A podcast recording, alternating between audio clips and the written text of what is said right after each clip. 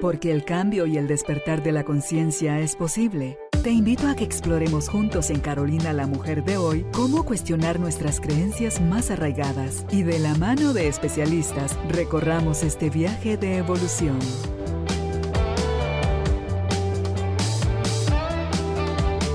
Este episodio llega a ti gracias al apoyo de Cemento Stark. Transforma tu vida, transforma tu casa con Cemento Stark. Y el Instituto Guatemalteco de Seguridad Social. Recuerda que el IX te apoya con brigadas empresariales. Si detectas síntomas de COVID-19 en tus trabajadores, solicita una brigada para hacer hisopados.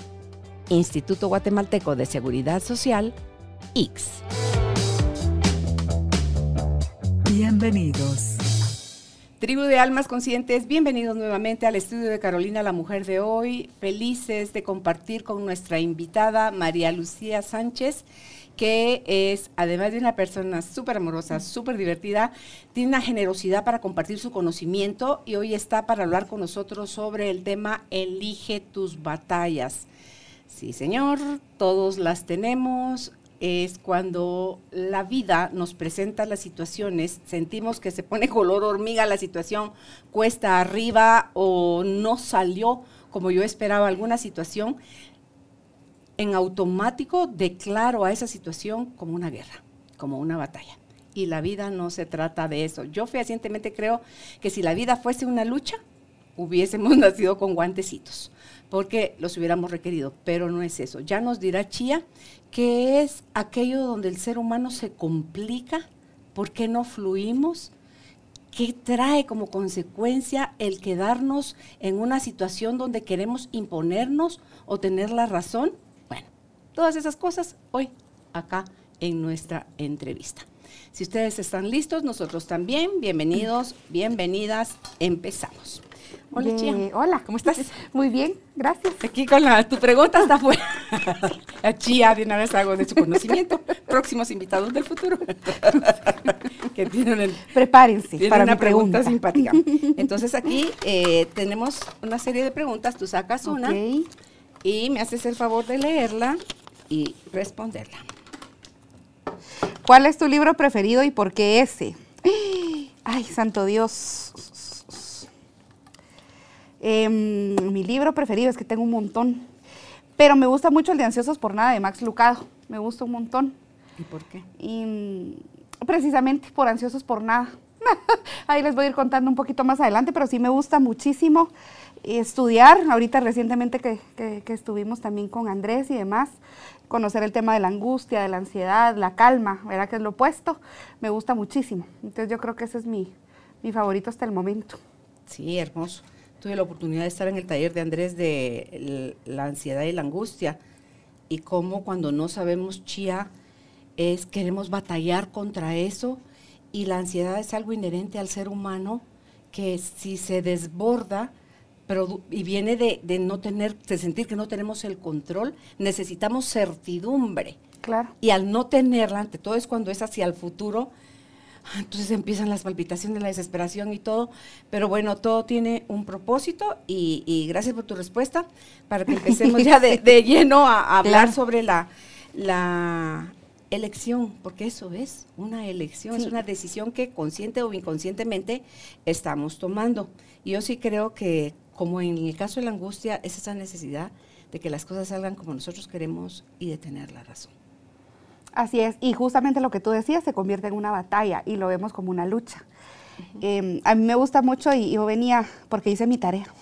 Y a punto porque si no se me olvida, pero em, cuando nos dicen que vamos a una guerra, generalmente empezamos a, pensar qué vamos a hacer y, aquí yo les traigo pues más que todo como la armadura, como qué necesitamos para esta guerra de vida, para esta, estamos aquí, ¿verdad? Estamos aquí en, en, esta vida llamada divinidura. Yo la verdad es que a mí me gusta un montón ver la vida muy bonita, pero sí necesitamos estas investiduras realmente, ¿verdad? Estos valores que si los estamos viendo desde la posición de papás, desde la posición de educadores, desde la posición de lo que sea, eh, pues yo trabajo muchísimo con niños, entonces si desde pequeños fortalecemos y trabajamos estas áreas y si todavía no las hemos trabajado y fortalecido, creo que también es momento para llegar a trabajarlo y para suavizar la situación. Es como el suavitel de la lavadora. Mm, sí, sí. Porque esa es la cosa, la vida es eso, una serie de subidas y bajadas como en la montaña rusa. No nos disfrutemos nada más cuando va para arriba, que no se siente la, esa caída, ese vacío que produce cuando la montaña rusa viene a toda velocidad hacia abajo, es donde la, la gente siente que pierde punto de referencia. y al no tener punto de referencia es así como que, y onto yo, ¿verdad? O sea, como que, ¿y aquí qué toca? Claro, sí, y fíjate que yo como primer punto eh, ponía dos cosas, ¿verdad? Con lo de la montaña rusa, pero em, hay un libro que se llama Lecciones de Vida de, Elizabeth Kubler-Ross y David Kessler, y habla de, eh, el primer ejemplo que pone es que una señora iba manejando y sintió que le iban a chocar. Entonces ella en vez de apretar, como que aflojó, literal. Entonces los bomberos le decían que qué bueno que ella no recibió el, golpe tensa porque le hubiera ido muy mal. Entonces realmente eso es la vida, ¿verdad? Y, vamos a ir hablando más adelante del fluir, de la rendición, de cómo nos podemos rendir también hacia la lucha constante. Pero yo creo que una de las primeras armaduras que, yo te, pues les escribí acá es, es em, uno es la autenticidad, que para mí ha sido una herramienta de vida eh, personal, ¿verdad? Tener la capacidad de poder olfatear a las personas que son auténticas. Y cuando nosotros hacemos una escultura, yo a veces le pregunto a la gente qué es lo que hacemos y la gente me dice ser creativos, y eh, tener suficiente material y demás, pero lo que hacemos en una escultura es quitar. Y es como cuando quitamos capas de cebolla, a veces que hasta llorar nos hace, ¿verdad? Pero que realmente este cambio y esta transformación hacia nuestra autenticidad y singularidad, a mí esa palabra me gusta un montón, nos hace ver que somos nosotros mismos los que tenemos la responsabilidad de ser auténticos. Y cuando somos auténticos, cuando somos originales, también viene mucha aceptación a la vida, ¿verdad? Porque dejamos de estar peleando constantemente. Y cuando tenemos autenticidad, de verdad, resolvemos mejor los problemas. Claro, pero nacemos auténticos. Nacemos auténticos. Somos singulares. Somos no singulares. No importa qué. Lo perdemos en el camino. En el proceso de crecer y desarrollarnos, escuchamos mucho el exterior, somos como esponjas súper influenciables y empezamos a tomar, ante todo en las edades de los 5 o 7 años, que todo lo que dice el, el, entorno, entiéndase maestros, iglesia, casa, lo tomamos como verdadero. Somos condicionados realmente, ¿verdad? Y perdemos la autenticidad. Perdemos la autenticidad porque el portarse bien es estar quieto, por ejemplo, en un colegio. Para eh, por el portarse bien es ser educado, es decir, gracias por favor, es comerte todo, es ¿verdad? Entonces es un niño perfecto y entonces así nos vamos educando y condicionando hacia la red como la de Nemo, que todos van en una misma dirección, ¿verdad? Ir a la contraria, pues tampoco es lo bonito, ¿verdad? A mí, mira, yo estoy en colegio católico y a mí a veces pues en religión me decían algo y yo dudaba y yo levantaba la mano, entonces yo era la, la que no entendía, la mala, la casi que la, ¿verdad? Que, la que iba a hacer el rito. Entonces realmente es como justamente eso, que, que, desde pequeños y que todos en nuestro diario vivir valoremos la autenticidad y que reconozcamos nuestro interior como esencia. Y eso sería, Chía, de chiquitos, respetar que cada uno de nuestros hijos, si tenemos más de uno, es diferente. Es diferente. Tiene sus propios eh, formas de percibir la vida, de sentir su lenguaje del amor, sus necesidades. Ah, no todos son varones, todos quieren lo mismo, todos piensan lo mismo, todos sienten lo mismo. No es cierto. Entonces, dejemos de robarle a los niños la autenticidad, porque después entramos en unos conflictos horribles, porque para poder relacionarnos socialmente necesitamos ponernos máscaras. ¿Y cuál tu singularidad? ¿Querés ser parte del montón? Y ahí entra la solución de, problemas también en decir, porque reconoces tu valor y tu dignidad como ser humano. Entonces, ah, yo creo que esta, esta armadura, esta primera investidura, me parece súper bonita, va súper de acuerdo como a mi creencia y a lo que yo soy, a lo que yo te puedo aportar, ¿verdad? Como desde ese conocimiento, digámoslo así, ¿verdad? Y, justamente Ah, eh, puse, ¿verdad? Vives en la pérdida. Porque a veces también nos, nos, encontramos en las personas que fuimos o en las personas que a mis papás les hubiera gustado que yo fuera y vivimos constantemente en esta pérdida de autenticidad, que era lo que hablábamos. Em, curiosamente, pues las personas que ya han seguido un poquito mi trayectoria saben que yo acompañé mucho tiempo parto, embarazo y posparto y que realmente la primera pérdida que tenemos como ser humano nos duele, o sea, es la separación de la comodidad del útero materno. Y entonces salimos a la, a la vida y pues obviamente pues algunas veces nacemos llorando, ¿verdad? Pero realmente entender que nada es permanente, ¿verdad? La, la permanencia em, nos trae conflicto porque creemos que todo es permanente. Entonces puse cabal, la permanencia es imposible.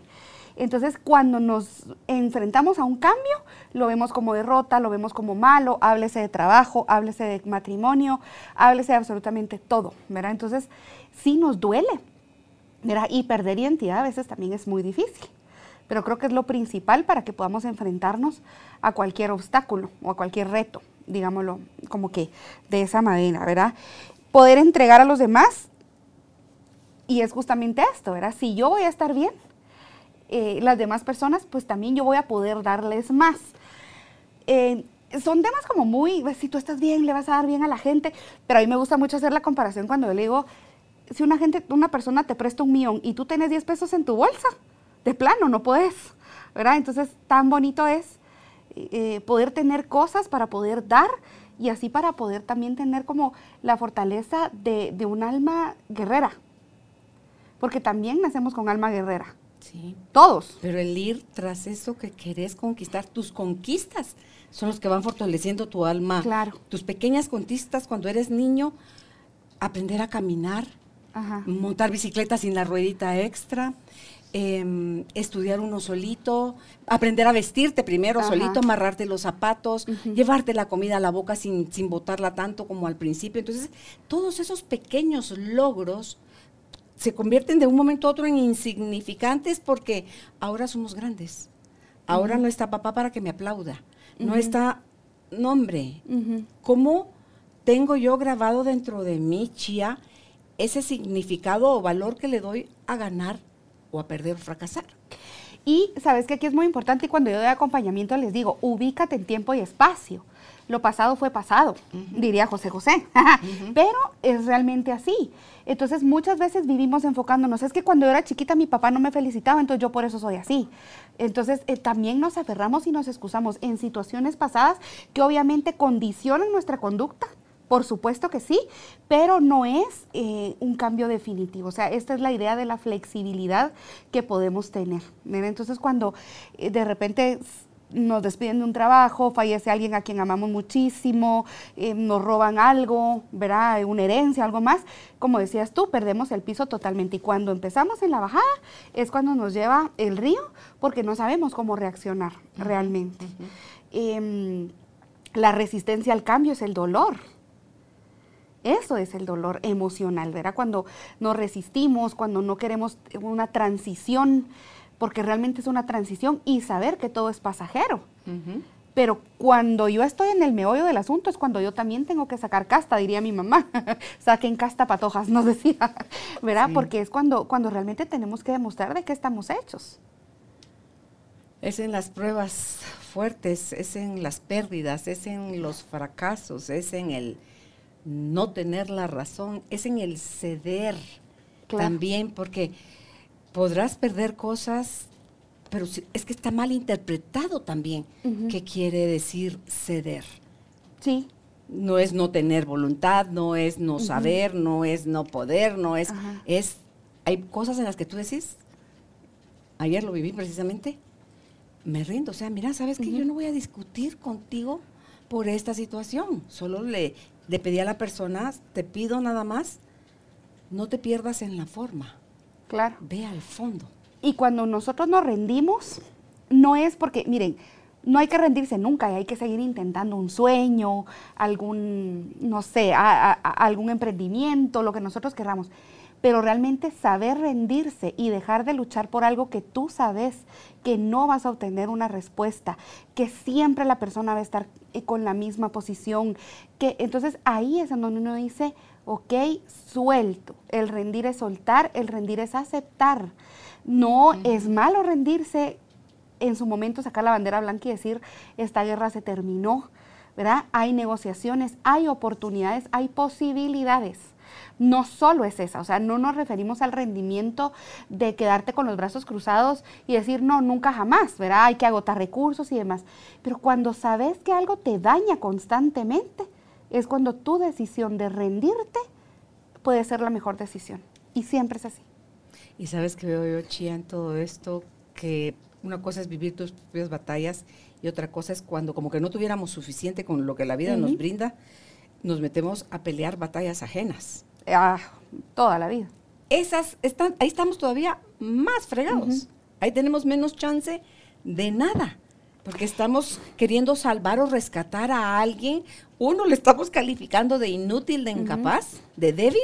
Entonces, ver, quítese, yo lo hago por usted y lo que estamos haciendo, uno, no es amor por la otra persona, ese tipo de acción, estamos debilitando todavía más a esa persona y nos sirve como puerta de salida para no hacernos caso, no atendernos a nosotros Cuando generalmente uno está tratando de salvar los problemas ajenos es porque no quiere ver los de uno. Y es bien, o sea, te confronta un montón porque es real. Y también que mm, pasamos de salvadoras a también víctimas. Yo que te ayudé y tú no hiciste nada por mí. Es el triángulo de Carmen, ¿verdad? Entonces ahí nos va explicando mucho ese sentir, pero realmente yo sí creo que uno tiene que tener esa pregunta constante y decir, ¿hasta cuándo yo voy a luchar por esto? Eh, hasta cuándo puedo tener yo un panorama amplio y tener la posibilidad.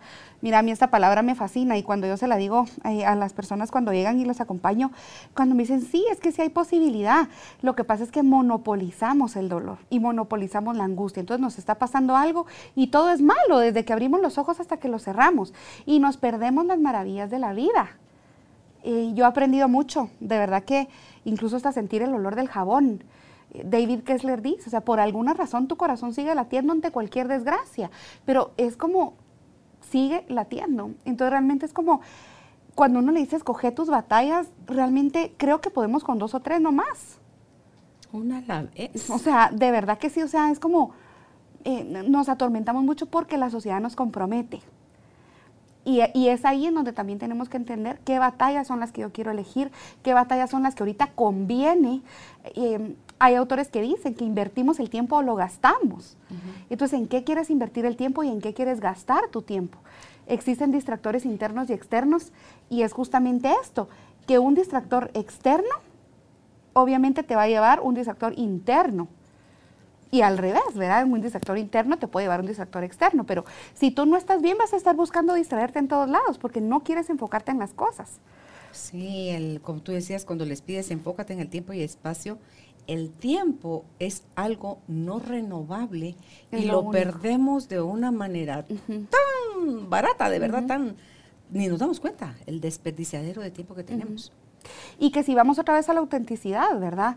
Hay veces que nos quedamos callados por no molestar a los demás, hay veces que dejamos de decir o decimos cosas que no queremos. Entonces es, cuestión de, reflexionar también en qué momento eh, nosotros perdimos el rumbo. ¿Verdad? ¿Quién nos dijo que esto era bueno? ¿Quién nos dijo que esto era malo? De aquí cabal como yo les puse, la culpabilidad, ¿verdad? Eh, si no existiera la culpa, el mundo sería un caos. También la culpa nos alerta, nos dice, ay, esto no lo hiciste tan bien, esto no lo hiciste tan mal. Al orden. Es un llamado al orden, ¿verdad? Pero realmente nos entra mucho la culpabilidad a veces de decisiones que tomamos inteligentemente o no inteligentemente. La cosa es que ya está, ¿verdad? Pero eh, a nosotros nos gusta la culpa el cerebro se alimenta de la culpa. Nacemos sin esto, pero al cerebro le gusta. Y al cerebro se acomoda a la culpa. Y entonces todo es mi culpa. Y entonces todo es mi culpa. O es la culpa de alguien más. Y no asumimos responsabilidad, que es algo también muy importante para empezar una batalla de la vida, tener la responsabilidad. Cuando yo dejo de culpar a los demás es cuando yo asumo la responsabilidad de mis acciones, de mis decisiones, de mis palabras y demás. Entonces, sí la culpabilidad está por algo, es para alertarnos, para decirnos esto no está tan bien, esto sí, pero no nos echemos más culpa de la que ya a veces sentimos. Es que aprendimos también de chiquitos que los errores se pagan con castigo.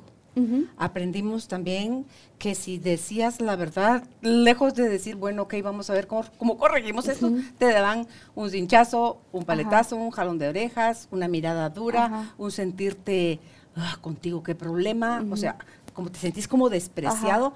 Entonces tú dices, baboso, si yo digo que esta boca es mía y, yo no vuelvo a decir la verdad. Entonces, hoy en día siento yo, Chía, por eso es que dicen, la verdad ofende. No, la verdad no ofende. La verdad siempre va a ser la verdad. Sí, y el problema es que no estamos acostumbrados a manejarla. Entonces, cuando a la gente le dicen la verdad, le duele, se ofende, se enoja.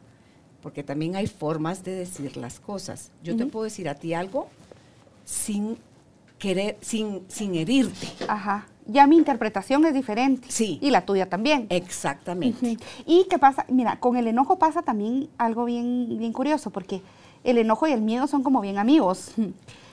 Cuando yo me enojo porque tú venís tarde, mi miedo es, me vas a dejar, me vas a dejar plantada. Entonces, atrás de un enojo hay un movimiento de valor o creencia. Y hay un miedo. Entonces, preguntarse también, ¿por qué yo me enojo con esto? ¿Por qué, por ejemplo, mi jefe me mandó a llamar y lo primero que pensamos es me va a despedir? Ese es mi miedo, ¿verdad? Entonces, realmente entender que te mueve la creencia de que sí, de que este trabajo a mí me va a generar dinero, digámoslo así. Entonces, eh, te mueve un valor y ahí es cuando tú te enfadas y regresa el enojo. repitiendo, atrás de un enojo hay un sentimiento de miedo. Pero dijiste otra cosa ahí.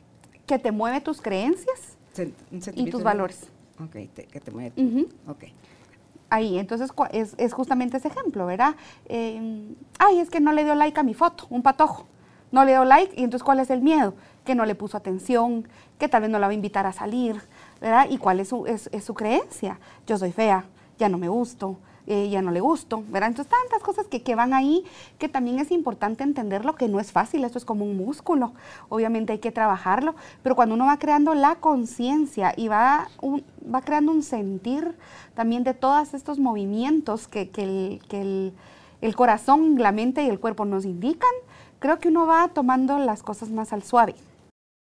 Recuerda, este episodio llega a ti gracias al apoyo de Cemento Stark Mejora tu espacio interior, así como tu espacio exterior.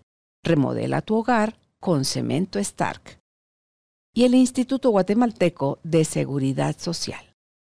El IX te recuerda restablecer las defensas de tu cuerpo con la cuarta dosis contra el COVID-19.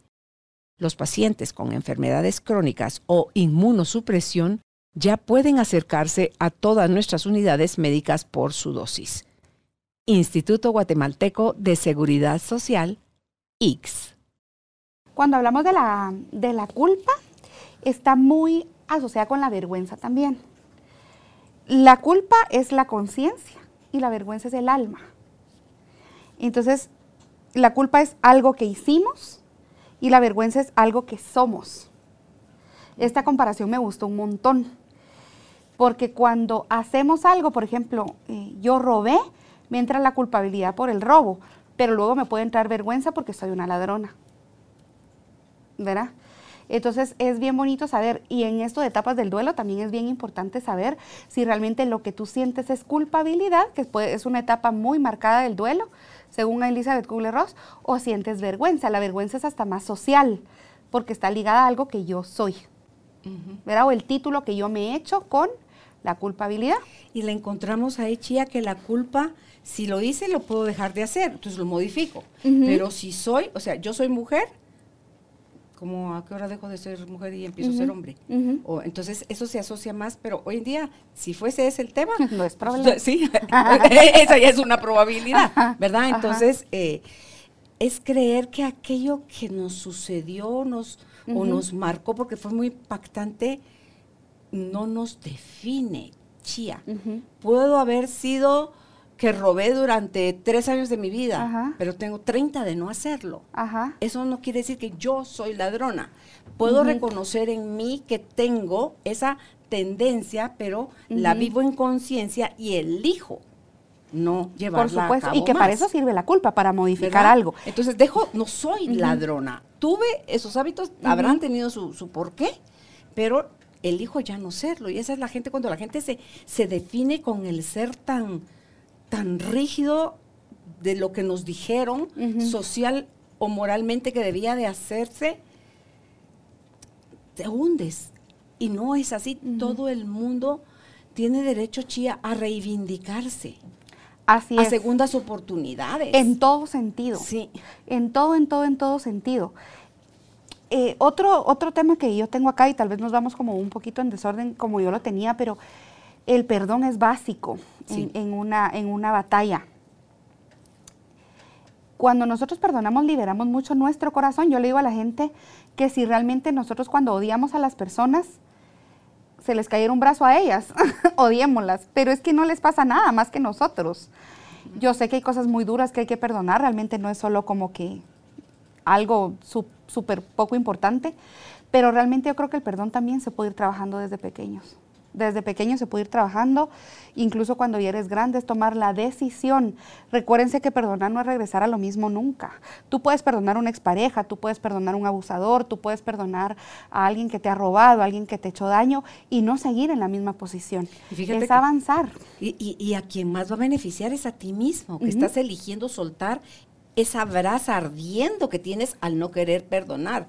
Si la otra persona modifica o no su accionar después de que tú perdonaste y se la sigue haciendo. Ya no es problema tuyo. Claro. Entonces no esperar, Chía, que es eso, algo, eso es vital, eso es esencial en la vida, conocer sobre el perdón, que lo, lo tenemos mal aprendido. Si nosotros aprendemos eso, perdonaríamos más fácil, nos liberaríamos, nos autoliberaríamos a nosotros de querer seguir teniendo la razón que el otro actuó en función mal y que entonces yo, pobrecito, el víctima. No, hombre, por Dios, el otro que haga lo que quiera. Perdonarte también. Sí. ¿Verdad? O sea, por haberte permitido hacer esto, por haber hecho lo otro. O sea, realmente, de verdad, o sea, yo creo que este podcast abre mucho a la conciencia de entender que realmente tenemos la decisión de elegir la batalla y que la vamos a elegir más sabiamente, porque cuando elegimos sabiamente sabemos cómo actuar y aunque no lo sepamos, nuestro instinto, nuestra esencia, nuestra autenticidad nos va a sacar a flote. O sea, yo se los digo, yo, Dios de ninguna manera se equivoca cuando nos trae al mundo y nacemos con un propósito, pero nos enfocamos tanto en otras cosas que vamos perdiendo el propósito en el camino hay personas que me dicen que hago de todo, entonces me dicen, ay no, chi, es que cómo haces todo. Yo, es que todo el mundo tiene de todo. Lo que pasa es que no lo sabemos aprovechar. Dios te da tus dones para tus luchas también. Venís con tu cajita de herramientas. Venís, o sea, definitivamente. Entonces, cuando, cuando tú realmente aprendes con estos regalos que te da la vida, que te da Dios, que te da el universo, que te da la Madre Tierra, lo que creamos, y tú sabes usar esa tu cajita de herramientas para la vida, creo que te va mejor creo que te va mucho, mucho mejor porque nos enfocamos en lo que no tenemos, pero nunca en lo que sí. Sí. Entonces ahí es cuando también perdemos el norte. ¿Por qué? Porque perdemos lo que nos daba piso, que era lo que yo te decía, cuando alguien muere, no le vemos sentido a la vida, no queremos vivir, no nos podemos ni levantar, ni... Pero ¿cuánto tiempo vas a permanecer ahí? La duración y la intensidad es vital para un tanatólogo, incluso para poder referir en, estas pérdidas. Pero cuando vemos para atrás y decimos, esto es lo que me queda y con esto todavía puedo hacer mis mates de vida, nos, nos va mejor. Sí, dice que mientras más cercano o más e, e, sea el vínculo que tengas con esa persona que perdiste, eh, como que más fuerte es el, dolor, ¿verdad? Sí. Pero eh, es conocer también que yo he pasado cierto tiempo, un año por lo menos, y yo sigo con el dolor como que fue ayer algo no está bien en mí, ¿no? La duración y la intensidad. ¿Verdad? Entonces, si sigue siendo así de intenso, voy y busco ayuda por muerte, por pérdida, por separación, por lo que sea, que yo me siento en desventaja ante la vida, buscar ayuda, chía, porque si no, nos quedamos saturados en el pasado y todo lo que está pasando ahorita que sí podemos resolver, o sea, ¿a qué le vamos a dar importancia? ¿Dónde vamos a poner el enfoque? A todos mis líos de mis 63 años o a la situación que ahorita me compete con la persona con quien lo estoy viviendo y aquí resuelvo. Es línea de tiempo, justo. Exceso del pasado es depresión, exceso de futuro es ansiedad, entonces el presente. Yo siempre les digo que la casita de la felicidad es el presente y ahí es en donde vive siempre la, felicidad, ¿verdad? Y mm, otro aspecto que también al que le tenemos muchísimo miedo es al miedo. Sí. y aquí, aquí apunté y dice justo que Fear es miedo en inglés y dice falsa evidencia de apariencia de lo real. Entonces, a mí me gustó mucho eso, porque cuando nosotros tenemos miedo, generalmente nos imaginamos lo peor que nos puede pasar. ¿verdad? Entonces, vamos otra vez al ejemplo. Me enojo porque viene tarde, mi miedo es que esté con otra mujer, entonces yo ya me lo imagino hasta con el beso aquí en la camisa. ¿verdad? Porque nos da miedo lo peor que puede pasar. O sea, siempre imaginamos las cosas que más miedo nos dan, digámoslo así. Entonces, y que generalmente, pues, hay, sí pasa, pues, pero hay veces que, que, tampoco pasa. Entonces, el miedo nos paraliza, el miedo no nos libera. Nacemos con el miedo, pero es una alerta, otra vez, a que nos defendamos, a que tengamos esta adrenalina. Pero realmente es enfrentar nuestros temores, es enfrentar también y soltar lo que ya no me sirve. Vamos otra vez al ejemplo de la escultura. Cuando tenemos una piececita de jabón, una pastilla y queremos hacer una rosa, lo que tenemos que ir, es ir quitando, ir formando. Pero de ninguna forma lo vamos a hacer si nos da miedo pegar el primer navajazo. Claro, como dijo Leonardo da Vinci, él lo, dice que el, David ya estaba ahí. Él lo único que hizo fue quitar los excesos para que el David apareciera. Así es. Así es. Entonces también ir tomando, y sabes que también la sabiduría y el discernimiento de entender qué es lo que quiero quitar de mi vida. ¿Qué cosas si llevo yo en la mochila? Quitar si lo quiero quitar. Lo que tú decías, la gente que está aguantando cosas, chía, que saben algo dentro de ellos, les dice su alma, les dice, quítate, aleja, sepárate, no te pongas nuevamente ahí. Pero otra parte le dice, no, ¿cómo vas a dejar solos a tus hijos? Eso es ser una mala, no sé qué. Aguante, mija, es, así son los hombres, así son las mujeres. Entonces, cuando tenemos todo esa, como no tener claro qué es lo que queremos, nuestros no negociables, nuestro poder poner límites, chía, si no tenemos nada de eso, entramos a batallas más rápido de lo que nos imaginamos. Y nos llueven por todos lados, porque el comportamiento humano así es. Claro, pero los voy a vivir desde la víctima o los voy a vivir de la persona que se hace responsable. ¿Con qué sí cuento? ¿Con qué no? ¿Qué parte es mía? ¿Qué parte es del otro? Y entonces dejamos como de pelear como a lo loco, es como salir dando y mira, Carolina, cuando uno va en el camino correcto, no volteas a ver atrás. No volteas. De verdad, o sea, te dicen, ya viste que la no sé quién hizo, ni te importa, porque sabes que vas por el camino correcto. Sí. Y mira los carros, creo que es una buena analogía. Te tienen tres retrovisores, uno en los a cada lado y otro en el centro. Te permiten ver diferentes ángulos de lo que te rodea. Pero si tú manejaras solo viendo cualquiera de los tres retrovisores, no, vas a llegar muy lejos. Entonces, igual es la vida. Si vas a utilizar el pasado, que sea tu retrovisor, digamos, es un momentito. Es pa, pa, para conectar la, la, referencia de, es que no puedo, es que siento que, que, esto no tiene salida. Perdóname, no es primer crisis en la que estás. No es primer zarandón en que te da la vida. Pudiste salir de los otros. Si vas a voltear a ver, es por el retrovisor, es ya, ya hice tal y cual cosa, dejé de hacer tal y cual y sabes que, por ejemplo, bueno, yo lo, yo lo, veo como muy asociado con la muerte. Avanzar no es olvidar a la persona que falleció. Avanzar es llevar el ciclo de la vida más saludable. Porque a veces sentimos culpabilidad de que se nos va a olvidar, de que esa persona ya no va a sentir dolor, ya no voy a sentir. Entonces nos da culpabilidad avanzar. Entonces estamos en un impasse tan complicado de decir si avanzo me olvido de esta persona, pero no es lo mismo, en lo absoluto. Y. Mm, eh, justamente decía, ¿verdad? La culpa, hay culpa mortificadora. Y muchas veces nos mortificamos pensando en todas las cosas del pasado que no nos va a traer nada hacia el futuro. O sea, tenemos que trabajar pensando en el futuro, no en el pasado. El pasado nos sirve, pero, y extraemos aprendizaje de él, pero para el futuro, no para, para quedarnos ahí. De ninguna manera. ¿Verdad? incluso en Italia hay viudas que mm, están de luto 20 mm, años, ¿verdad? Y ni se, les ve la cara y demás. Eh, también es cultural, la mm, comunidad latinoamericana es demasiado enfocada en la desgracia. ¿Por qué me pasa esto a mí? Es la peor pregunta que te puedes hacer en tu vida, porque es un papel de víctima enorme. Y si les dijeras, ¿y por qué no? ¿Y si a ti no, a quién sí? Fíjate que aquí, te lo, aquí lo puse, ¿verdad? Eh, que, es la felicidad también. Y había, hay un pedacito eh, de un podcast que a mí me gusta mucho que dice, La felicidad es una plegaria con respuesta. Y estamos felices cuando le pedimos a Dios de que se cure un cáncer y que así se, cura, entonces, se cura, entonces soy feliz. Pero tampoco estamos acostumbrados a los no de Dios. Dios también dice que no. Yo le digo a Nicole, a veces a mis hijos y a Juan Diego también, eh, que cuando piden permiso hay dos opciones, que te digan que sí, que te digan que no. Pero lo que pasa es que vamos directamente a que nos digan que sí. Entonces cuando nos dicen un no, nos enojamos. Entonces también viene ahí el juego de decir, ¿qué es lo que me hace a mí feliz?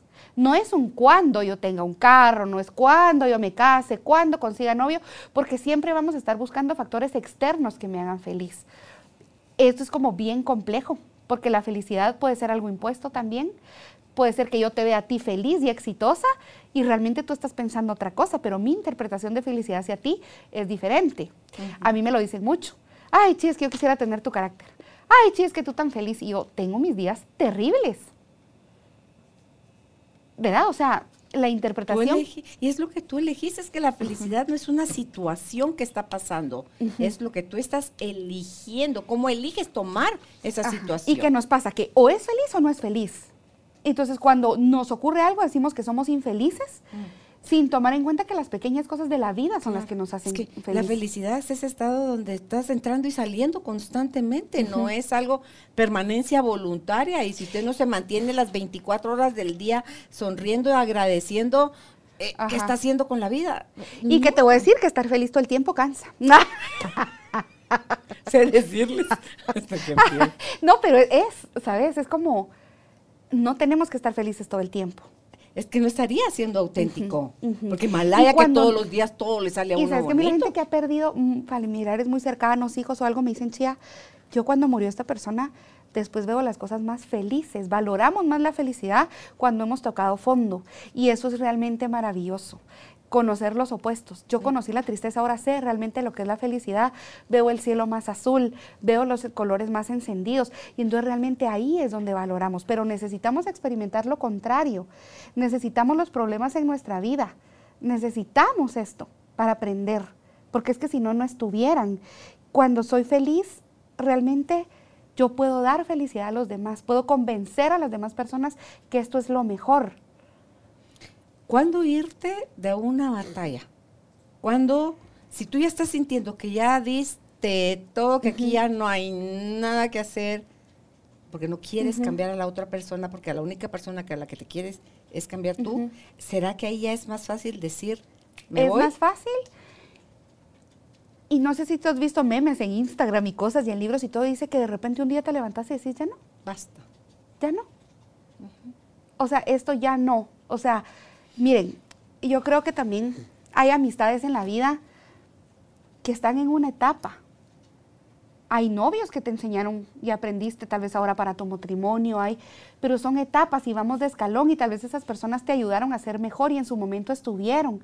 Y esta casa y este carro y este trabajo y esta persona, pero es la opción de verlo todo como aprendizaje hay cosas que nos van a enseñar más, hay personas que son maestras, hay personas que son oasis, pero realmente es entender que tenemos que ir avanzando día a día. Si no quieres venirte conmigo, órale. Si no te gusta, órale. Si tú no crees quién soy, órale. Pero realmente es, mira, a mí eso del amor propio a veces me cae un poco mal. ¿Por qué? Porque todo es amor propio que yo valgo y no es que, o sea, pero ¿cómo lo haces? O sea, ¿cómo alimentas tu amor? ¿Cómo alimentas tu coraje a veces para dejar las cosas? Porque se necesita coraje, se necesita valentía. Y, no es tanto como de amarte a ti, es, es el hecho de decir, pues ley de merecimiento a la larga. Yo creo que conócete. Si tú has vivido en función de ser asadón, donde todo te lo han puesto enfrente, donde no haces el mínimo esfuerzo, donde solo extiendes y viene para acá, y extiende la mano y viene para acá, entonces pídele a esa persona que sea pala. O sea, saque y hacia enfrente, saque y de hacia enfrente. Entonces, cuando nosotros no nos conocemos, chía, porque el subconsciente te juega unas pasadas muy cochinas. Entonces, si uno no se autoobserva, mm, sí, ¿verdad? si, me lo dicen y, no me enojo, sino que me lo dicen y, lo tomo en cuenta, puedes decir, no, sí, ya fui a mi interior, revisé y no, nada que ver, o sí, sí, no me he dado cuenta de eso. ¿Y qué te construye y qué te destruye? Yo siempre le digo a la gente, evalúa ¿Qué te construye y qué te destruye? Lo sabes. Pero después viene el pero. Entonces, por ejemplo, a mí, y, siempre, siempre lo cuento, pero hablamos de, de que a mí una creencia muy limitante personal es dar hasta que duela de la Madre Teresa de Calcuta, diría la Nicole. Em, y eso a mí me ha a veces destruido. Claro, porque te estás olvidando de ti. Entonces, realmente no, es tanto como el solo amarse a uno, porque uno, yo creo que naturalmente te amas y te tendrías que querer, pero a la vez es armarse de valor para absolutamente, y para decidir qué quieres en tu mochila. y es que amar no duele amar no duele. Si duele es porque estás queriendo sacar algo a cambio porque, que no está llegando. Fíjate que aquí, aquí lo tenía, para que miren, es que yo de verdad que hoy sí hice mi tarea. Pero dice eh, que a veces cuando tenemos... Em, cuando tenemos amor, el amor, uno dice que el amor es incondicional, pero el amor es condicionado. ¿El que aprendimos? El que aprendimos, sí. O Porque sea, el amor, amor, amor. No. ¿Dijo la canción? No. No. ¿Verdad? pero amar sin condiciones. Pero sí amamos con condiciones. Siempre. O sea. Hay que aprender a amar. Entonces realmente cuando, cuando amamos sin condición, es cuando sí estamos cargaditos de amor nosotros para poder aceptar que la otra persona también es singular. Entonces ahí es cuando también empezamos a entender que no es que no te quiera, de repente vio un interés personal y decidió avanzar, que no es que no te ame, no es que seas importante, no es que, pero es cuando uno dice, ok, entonces yo voy a agarrar esto en mi mesita, voy a poner esto en mi otra mesita y esto para poder reaccionar y poder actuar ante una batalla. Pero si no tenemos esas decisiones, eh, no nos vamos a poder amar tampoco. O sea, el amor propio no es nada más de vestirte chilero, de que te saquen unas fotos lindas, estamos muy equivocados, eso es autoestima. Y que la autoestima también no la formamos nosotros. para mí la autoestima es la relación de amor que tengo yo conmigo misma. Claro. Entonces, ¿qué, me digo? ¿Cuál es mi diálogo interno? Cuánto me censuro, cuán severa soy, cuán exigente. El perfeccionismo está en mí como herida. Me llevo a la autoexigencia, pero de maneras desbordadas en varias áreas de mi vida. Entonces ahí obviamente no me estoy amando. Me, estoy queriendo poner perfecta para que los otros vean la apariencia de, wow, aplaudámosle. Pero me estoy destruyendo y es una condición también. Sabes que hoy escuchaba acabar una entrevista que le hacían a alguien un coaching y dice eh, la paciente, dice, eh, si tú pensaras a nivel de conocimiento, tiene todo el conocimiento que querrás. Ha leído libros, ha ido a talleres, ha ido ha hecho muchas cosas, porque para todo respondía, sí, sí, yo sé, no, sí, yo sé, sí, yo sé, mi gorda decía, ¿de qué te sirve, sabes? Si el conocimiento no lo llevas a la aplicación. Entonces, el que la estaba, el que le estaba haciendo el coaching, le dice, ok, entonces, si no hay modo que pongas en práctica todo lo que sabes, empieza tal vez a hacer tus listas de tus mínimos, tus máximos y tus grises en el medio, porque no todo es blanco, no todo es negro, hay grises. Entonces, en ese degradé donde se fusionan los colores, dice, ¿qué es lo máximo que podrías, porque estaban hablando sobre la comida y el ejercicio, qué es lo máximo que podrías hacer por ti hoy sin llevarte a situaciones exhaustas y decir, porque tiene esta persona, tiene, sigue a no sé qué cantidad de modelos, famosas, guapísimas, cuerpasazazos, y eso, dice ella, es que me motiva. No, yo creo que eso no la motiva, creo que eso la destruye. porque eso en constante ella se ve en desventaja. Entonces, si te está haciendo sufrir, es porque te estás poniendo tú abajo y el otro grande. O sea, ¿verdad? Entonces digo yo, nítido, porque, ok, ¿qué es lo mínimo que puedes hacer tú hoy por ti sin sentir culpa? Ya mañana puedes ver si es otra vez un máximo o cuántos días te pasas en, en internet hasta que llegues a encontrar el punto de equilibrio.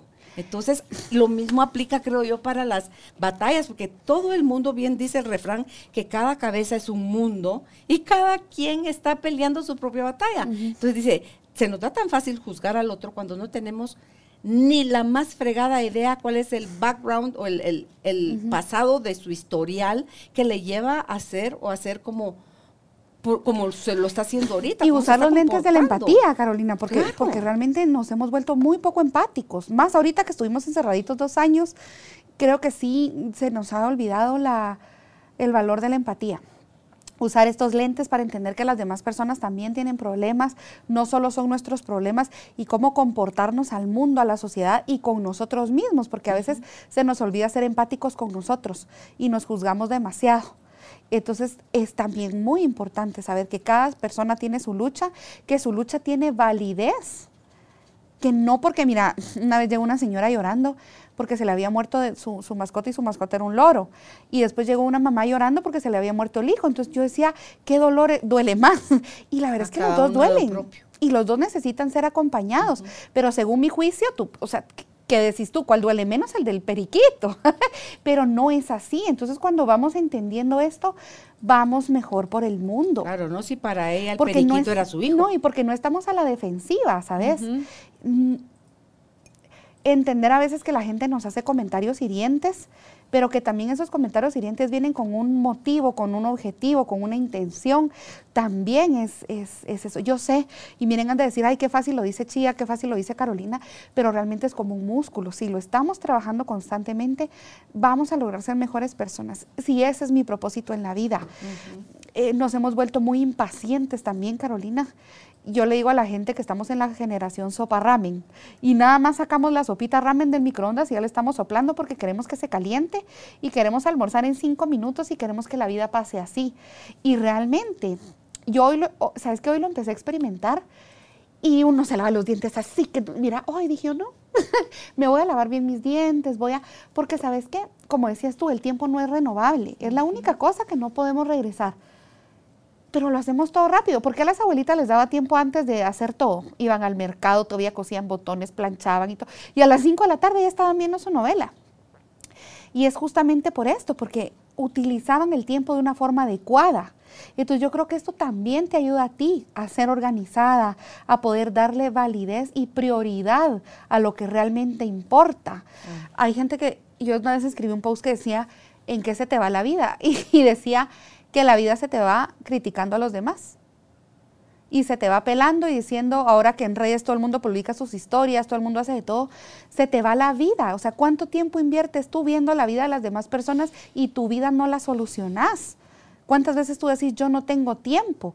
Pero tú sabes que el teléfono lo tocamos aproximadamente seis mil veces al día. Y la gente me dice, sí, ya no es cierto. En lo que haces esto, en lo que haces esto, lo tocas más de seis mil veces. Y hay gente que también me dice, sí, es que el teléfono es el diablo. Y yo, sí, pero el que está atrás del teléfono sos tú. Claro que lo ¿Quién es el diablo? pero entonces esas son las cosas que también cuando, cuando empezamos a atender, que si nos enfocamos, si llevamos la vida más al suave, ¿se puede en estos tiempos de desmadre? Se puede. Solo decídelo. Claro, tú decías lo de las abuelitas. Ellas, obviamente, sus lo que consideraban importante, los distractores. No eran los que tenemos, no, había ese sobreestímulo, tenían otras creencias, o sea, eran otros tiempos y no es que esa época fuera mejor que esta. No. Entonces, porque nos tenemos que ir adaptando. Porque en la época de ellos seguramente también habían distractores y de repente oían su radionovela o de repente llegaba la vecina a platicar y a pelar, Pero entonces, mira, el tiempo que nos tocó vivir es el que nos tocó vivir. Entonces, sácale provecho. Hay que sacarle provecho.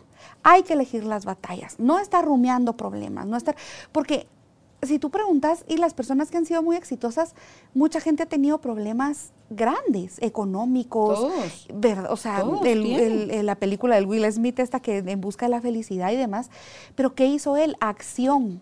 El de las tenistas, la, ah, la de, ajá. Entonces tomaron acción y responsabilidad. Y cuando tú haces esta mezcla tan bonita, avanzás, no te quedas en el yo quisiera. No te quedas, no tenés que lastimar a nadie para ser buena, no tenés que ser una cabrona para ser buena. Simplemente tu esencia y posicionarte en tus valores y en tus creencias. Em, hace poco tuve una experiencia que una amiga, ay, es que ya viste a la no sé quién, ay, es que ya viste a la no sé quién y, no sé quién. y yo, ajá. Entonces cuando me dice, pero ¿por qué no me respondes? Entonces es que yo no soy así. O sea, a mí el hablar de mal de otra gente no va conmigo. chambre. Nicole se enoja conmigo porque a veces me dice, mamá, ¿tú por qué nunca tocas la bocina? y yo, no la necesito Va a caminar más rápido Ajá. el Pero que eso que tú seas pueda transmitir a las demás personas, que pueda ser calma también, que se puede tener calma ante una guerra terrible, se puede, pero tienes que trabajarlo tienes que tener el tiempo, tienes que tener la decisión. Otra cosa muy importante es el humor, Carolina. Yo siempre, siempre lo menciono y el humor mueve montañas. No es que pases todo el tiempo riéndote, no es que pases todo el tiempo, pero incluso permítete jugar. No es que desde los químicos que genera tu cerebro cuando estás en ese mood, en ese estado, son muy diferentes que cuando estás en el estado de angustia, de tensión, de miedo, de enojo, de locura. Entonces, ¿quieres echarle una manita a tu cuerpo o quieres ser parte del, del problema? Y cuando estamos jugando, estamos en el presente. Te enfocas en todo, en todo sentido, juegos de mesa, deportes y lo que sea, tu cerebro se enfoca y posiciona en eso, entonces te ayuda a también como a evadir en cierta forma, un juego saludable por supuesto, te ayuda a evadir ese problema. Cuántas veces uno me duele la cabeza y de repente platica y se le olvida el dolor de cabeza y es porque nos desenfocamos de algo que tal vez ahorita no tiene solución, que tal vez no tenemos el control porque decidir qué es lo que tengo el control y qué es lo que no tengo el control también me va a ayudar a mí a tener decisiones saludables y, relaciones saludables. Y ese dolor de cabeza puede ser de que estoy como disco rayado, pasa que pasa, o sea, surco en la misma Y que sabes que yo le digo a mis pacientes, una duda trae otra duda, siempre. La duda genera duda. Entonces, y peor si no sé qué, y peor si no sé qué, y entonces yo le voy a decir, ¿y qué pasa si me dice? Y que no sé qué, o sea, mi mamá dice un refrán maravilloso y que lo llevo en mi corazón y siempre cuando mi mamá lo dice me, me quedo viéndola, porque dice, si tu mal tiene remedio, ¿de qué te afliges? Y si no, ¿de, qué, te, afliges? Sí, eso lo decía mucho mi mamá. ¿Verdad? Entonces digo yo, creo que va de generación en generación, pero es entender realmente esto, o sea, en dónde estamos luchando, en dónde estamos posicionándonos. Eh, un guerrero nunca van a ver, vean, a mí me gusta mucho Narnia, pero cuando un guerrero va a la, a la guerra y a la lucha, siempre va para adelante. Es raro que un guerrero vaya para atrás. Tú nunca has visto que dicen por Narnia y se van para atrás. Van para adelante con Tokio. el, el, guerrero pacífico es otro donde le enseñan al, alumno que vivir de sus glorias pasadas, que estar tan como fuera de control porque ya es obsesivo su forma de comportarse hacia lo que quiere lograr y sobre a cuántos va a aplastar. O sea, no, si tú vas a ser un guerrero, sé un guerrero pacífico, porque vas a estar siempre avanzando, vas a pausar cuando tienes que pausar, porque hay veces es como el que se detiene a afilar su hacha, va a cortar más árboles el que le da el tiempo a afilar su hacha que aquel por quererle ganar al otro y ya el hacha no tiene filo y él sigue, sigue. Y pensamos que es pérdida de tiempo, pero trabajo en mí para poder tener un resultado. Eh, tampoco tenés que pasar encima de nadie para elegir una guerra, o sea, solo cuando hay dulces en la piñata. Ahí sí codía quien puedas. Yo atrás, yo los que caían lejos, yo que ahora me meto en el... Ahí sí mete codazos. cachas palazo, te aplasta. Ahí sí jalale la falda a la señora que está delante. ¿Tú eras así? Eh, no. Yo soy de, a los que caigan le Ah, no, pero sí, sí me iba hasta adelante a recoger mis dulcitos. Sí, ¿verdad? Sí. Mm. eso nunca me encantó. No, pero, pero vamos a eso, ¿verdad? O sea que tenemos también muy, o sea, muy, muy el error muy implantado de que tenemos que pasar encima de todos, ¿verdad? Entender que hay personas jefes, hay personas líderes, que también es algo muy diferente, y que tu liderazgo va a ser tu integridad. ¿Qué es integridad? Estoy completa. Digo lo que pienso, pienso lo que hago, lo que yo predico, ser congruente. Entonces, esto también, miren, es maravilloso. Y mm, todos hemos pasado guerras difíciles, algunos más que otras. Y gracias a Dios mis guerras no han sido tan complicadas, ¿verdad? Como lo que uno a veces podría esperar o lo que uno ha llegado a acompañar realmente. Sí. Yo antes me hubiera calificado a mí misma de desertora. Ajá.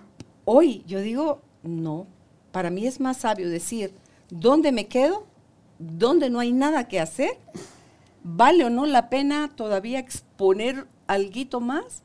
O sencillamente me quedo callada y observo cómo la otra persona quiere seguir en su lío peleando y lo que se vive es totalmente diferente. O sea, esa paz de entender que no todos vamos a pensar no lo mismo, a sentir lo mismo, porque cada cabeza es un mundo que yo no sé si a esa persona insistir en lo que está insistiendo y que yo me vuelo que le va a ir de la patada y le va a pasar tal cosa, es lo que necesita que le pase para que venga ahí su punto de quiebre y surja algo, algo mejor, algo nuevo. Entonces, como todo lo disfrazamos en yo porque te quiero, no porque yo porque la veo venir, mi amiga, no seas necia. Mira, deja, solta, porque es más fácil ocuparse de uno cuando dejas el distractor de por amor le estoy diciendo al otro cómo debería de hacer. Y que también existe la diferencia entre empatía y simpatía. Yo siento simpatía cuando me pongo en tus zapatos, cuando yo vivo tu problema, cuando me dicen, mira, mi novio me quemó el rancho, yo es hijo de tantas, no sé qué, y yo, o yo vivo tu angustia, yo vivo tu problema, pero cuando tengo empatía, lo comprendo desde mi posición. Simpatía es ponerme en tus zapatos, empatía es estar de fuera y poder estar contigo acompañándote en tu sentir. Entonces, ¿qué tenemos que hacer? Ser empáticos, no simpáticos. Porque entonces ahí Ustedes saben que por cada emoción y cada sentimiento el cerebro se va encendiendo y apagando, encendiendo y apagando, encendiendo y apagando. Entonces, en el día me cuentan a mí algo, siento rabia por una historia, por qué le dijeron a esta, por qué no sé qué, no sé cuándo. Entonces el cerebro tiene, enciende, apaga, enciende, apaga, enciende, apaga. Entonces pasamos tan cansados todo el tiempo porque andamos sintiendo sentimientos de 75 mil personas en el día. Mm. Y ahí es donde se te dispara el colesterol, se te disparan los triglicéridos, la presión, la colitis, el, tú decís cuánta enfermedad. Que tu cuerpo cuando no estás atendiendo tu vida como deberías, tú para ti, no como dice el mundo, es donde va a gritar todo aquello de lo que no te estás haciendo cargo. ¿Y qué te lo impide? Sí, ahí tienes que parar hacer la autoobservación para poder conocerte y decir, yo no sé qué le pasará a fulano y a mengano, pero a mí cuando sucede tal cosa, me estoy viendo que reacciono tal cosa, que siento tal otra, que pienso tal otra. No, pues sí, con razón. Yo solita me meto, en, abro la puerta del infierno y me meto. Y mira, Carolina, hay que de verdad hacer el experimento y te juro que las respuestas vienen. Todas, sin dudar y rapidísimo, chía rapidísimo, porque entonces ahí ya tú ves, porque hace, aquí apuntaba hace un momentito, cuando tenemos ansiedad es algo que está derivado por nuestros pensamientos.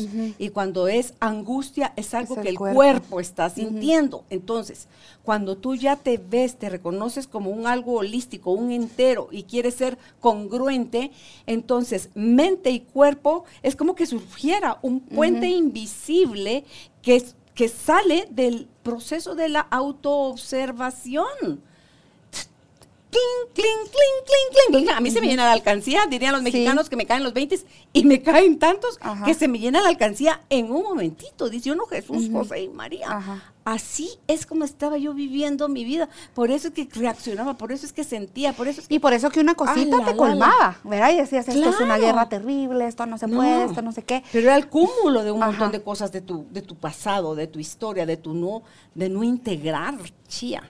No, y, justamente llegamos a eso, ¿verdad? Yo siempre digo, relaja la raja. y es que realmente sí, es así. Es, permitirte estos espacios, permitirte esta, este aprendizaje de vida. Elizabeth Kubler-Ross, que acompañaba enfermos terminales, decía, ¿verdad? Que, que, que no han visto mayor aprendizaje, más, o sea, que cuando los enfermos están en sus últimos momentos de vida, que ahí realmente encuentran la esencia. No hay que contar cuántos años tenés, hay que contar cuántos años te faltan, ¿verdad? Porque decimos, va, yo tengo 39 y no sé qué, pero realmente los años que te faltan, ya los, ya los viviste. Entonces, si tú, ahorita Carolina, no tenemos garantizado quién va a vivir antes, la vejez antes era un, una medida, ahora no, se van súper patojos, se van niños, los niños mueren, a veces nos cuesta mucho entenderlo. Hay una creencia que dice, muy limitante, que dice que los papás deberían enterrar a los hijos y esa creencia duele muchísimo más porque la muerte está en todos lados. Entonces, ¿cómo quiero yo vivir mi vida? Quejándome, lamentándome, tratando de no solucionar problemas, metiéndome más problemas a mí misma, eh, sintiéndome no digna.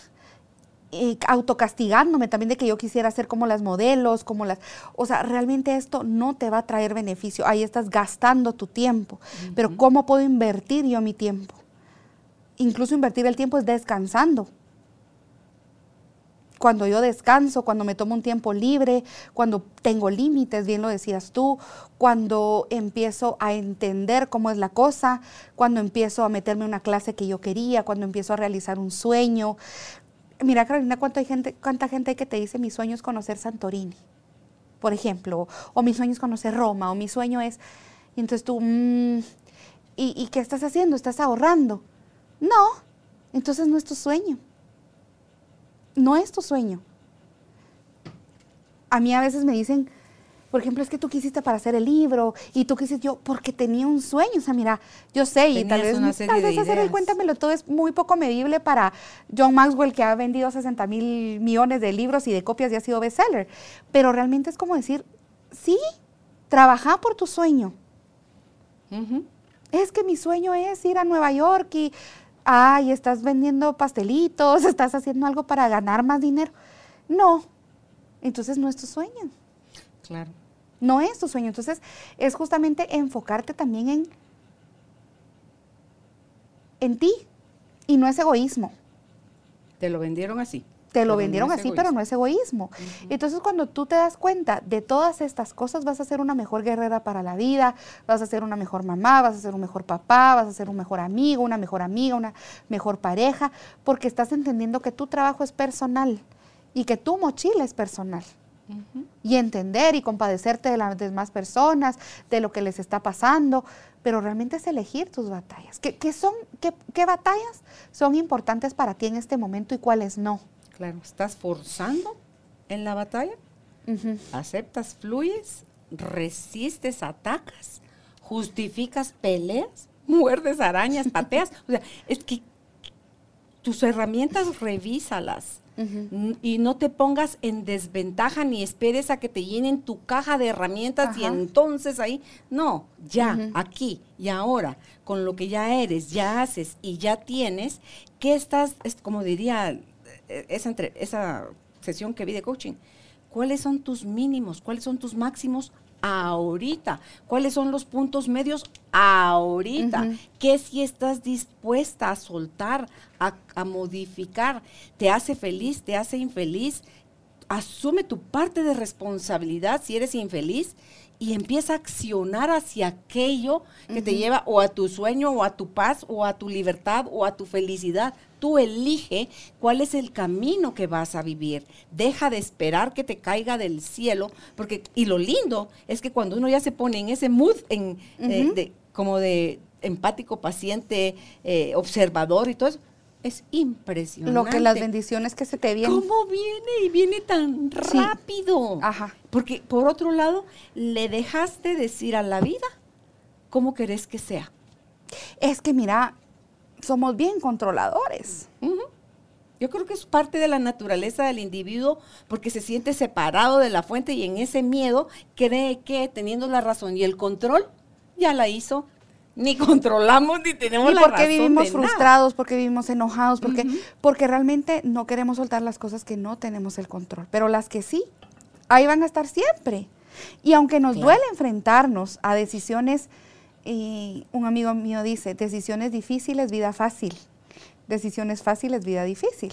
Porque las decisiones fáciles son delis, pero a veces no, nos arreglan la vida. No es lo mejor para nosotros. Entonces, eh, es eso, ¿verdad? Y sabes qué? Cambios absurdamente pequeños. Si me como cinco tiras de franceses y estoy que no soporta la lonja, comete tres francesitos ahora. La otra semana comete dos, la otra semana comete uno. No nos vamos a tomar el, el garrafón de agua, tomémonos cinco vasitos.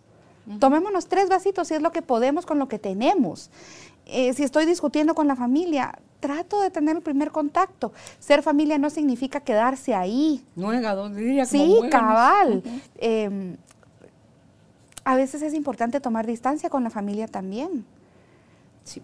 Entonces, que es tu papá, que es tu mamá, duele, los honramos. La Biblia dice que tenemos que honrarlos, pero realmente si a ti no te está haciendo bien en ese momento, distanciarte tampoco quiere decir que los estamos deshonrando. Simplemente alejarte por un momento, ver las cosas. Tú sabes que a mí me encanta CSI. A mí me encantan dos programas, CSI y ver cosas de comida. O sea, yo no te miro nada más interesante que eso, o sea, y de los asesinos y esas cosas como me gustan. Pero tú sabes que cuando utilizan la linterna, tú cuando estás buscando alguna prueba, obviamente es como que encendes la luz y empiezas a ver por todos lados. Los de CSI apagan la luz y con una linterna ven pedacito por pedacito. Para enfocar. Para enfocar. Entonces realmente, ¿qué estás haciendo tú? Apagar las luces externas y enfócate en lo que necesitas Pero ahorita. Eso deja de ver afuera, andate adentro. Y entonces de repente vemos tantos distractores y tantas cosas que no nos enfocamos. Entonces, si tú quieres echar a andar un negocio, si tú quieres que tus hijos sean eh, buenos, si tú quieres que tus hijos sean estudiosos, si tú quieres que tus hijos, solo enfócate en eso y trabaja en eso. Y las cosas van a ir fluyendo mejor. Conceptos de buena mamá, conceptos de buena mujer, conceptos de trabajadora, todo el mundo lo tiene diferente, todo el mundo te va a juzgar a nadie le va a parecer, o sea, entonces hacer lo que a ti te haga feliz, sin dañar a nadie, sin pasarse ni en excesos, pero em, venimos a este mundo una vez, yo sí creo en, en, vidas futuras, pero a este mundo vas a ser la única María Lucía, vas a ser olvidada, pero vas a dejar legado, y eso es lo importante. Sí, en eso del juicio, porque no es nada más que nos van a enjuiciar, nosotros andamos enjuiciando también a los demás.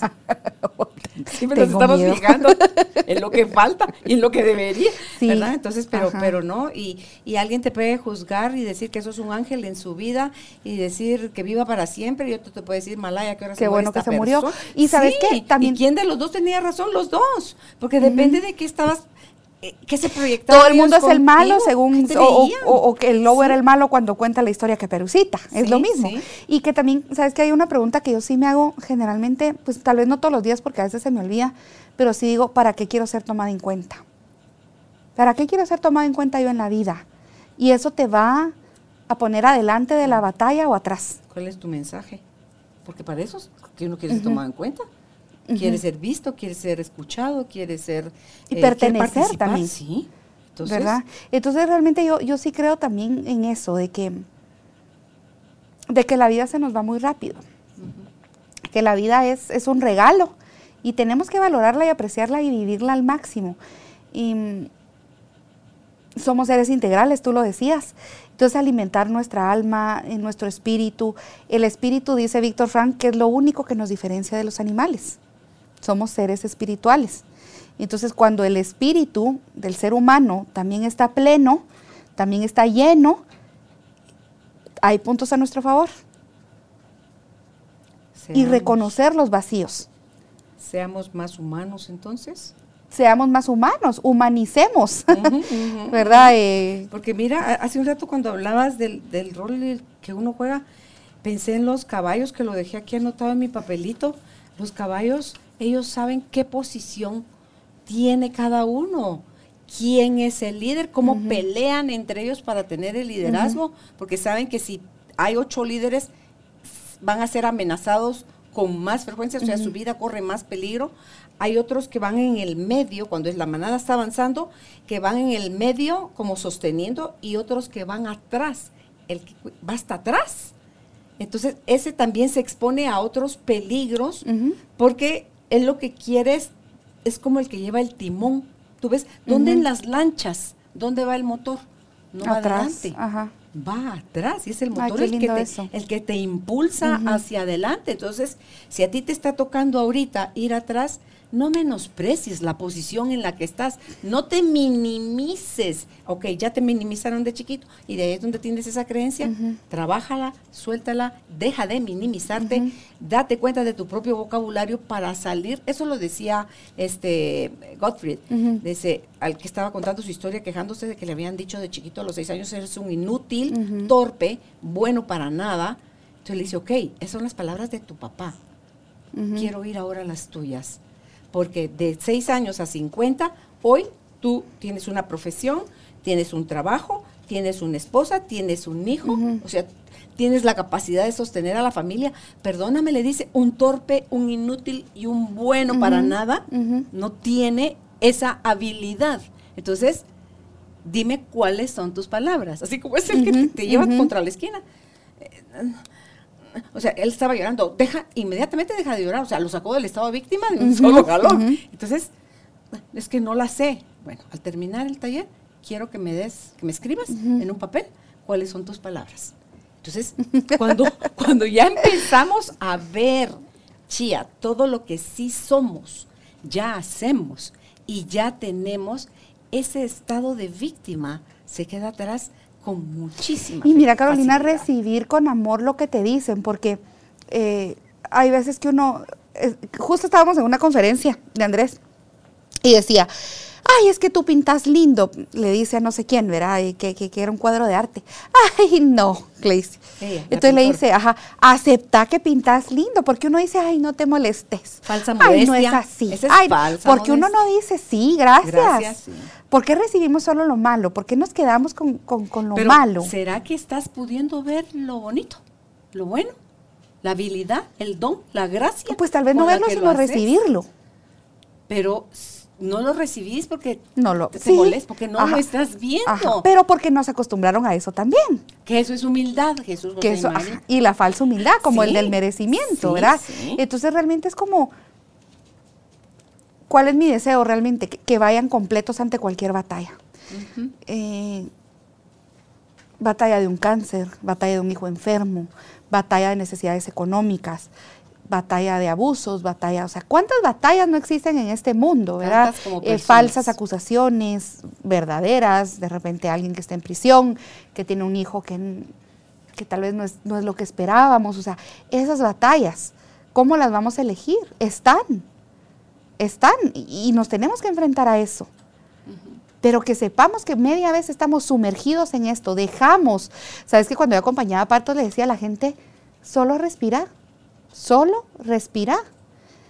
Ya va a pasar, porque cuando nos ponemos así como yo les decía en el primer momento, paras en la respiración. Y, el parto está, y, el dolor está, y, entonces es como solo respira.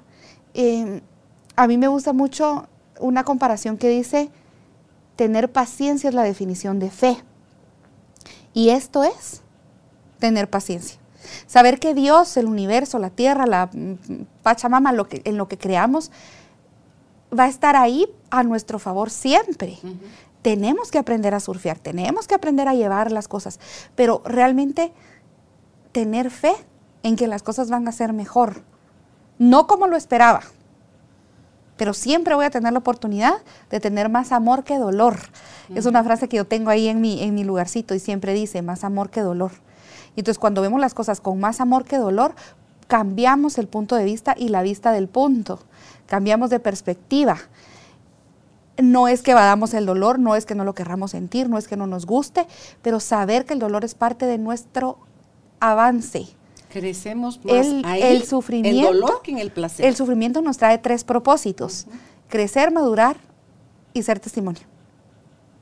Y dense cuenta, ahorita y uno dice, yo pude ser testimonio porque esto a mí me pasó. Entonces, cuando a mí me pasan las cosas, puedo ser testimonio para alguien más. Si no, ¿qué, testimonio vas a hacer? ¿Cómo vas a aprender que no agarras por ahí? ¿Cómo vas a aprender que las cosas, a veces, si yo hubiera hecho esto, si hubiera hecho lo otro? Entonces, realmente entender que nuestras batallas son para aprender. Que tengamos que aprender a puro pencazo, nos va a tocar. Pero, Pero puedes llegar al punto de aprender de los errores de otros, Chía. Llegamos a ti gracias al apoyo de Cemento Stark. Optimiza tu espacio para tu nuevo estilo de vida. Remodela tu hogar con Cemento Stark. Y el Instituto Guatemalteco de Seguridad Social. Supera las secuelas del COVID-19. Los hábitos saludables ayudan a tratar la fatiga. Pero si no presentas mejorías, visita a tu médico. Cuídate después de vacunarte. Instituto Guatemalteco de Seguridad Social, X. Podés. Ah, sí. Podés. Claro, se puede. Porque somos espectadores y porque somos protagonistas. Entonces, eh, y no verlo como un juicio, verlo como, como un aprendizaje, desde un testimonio. Podemos verlo así también. Exacto. Pues gracias, Chía, por, por haber aceptado. Se nos fue la hora. la invitación.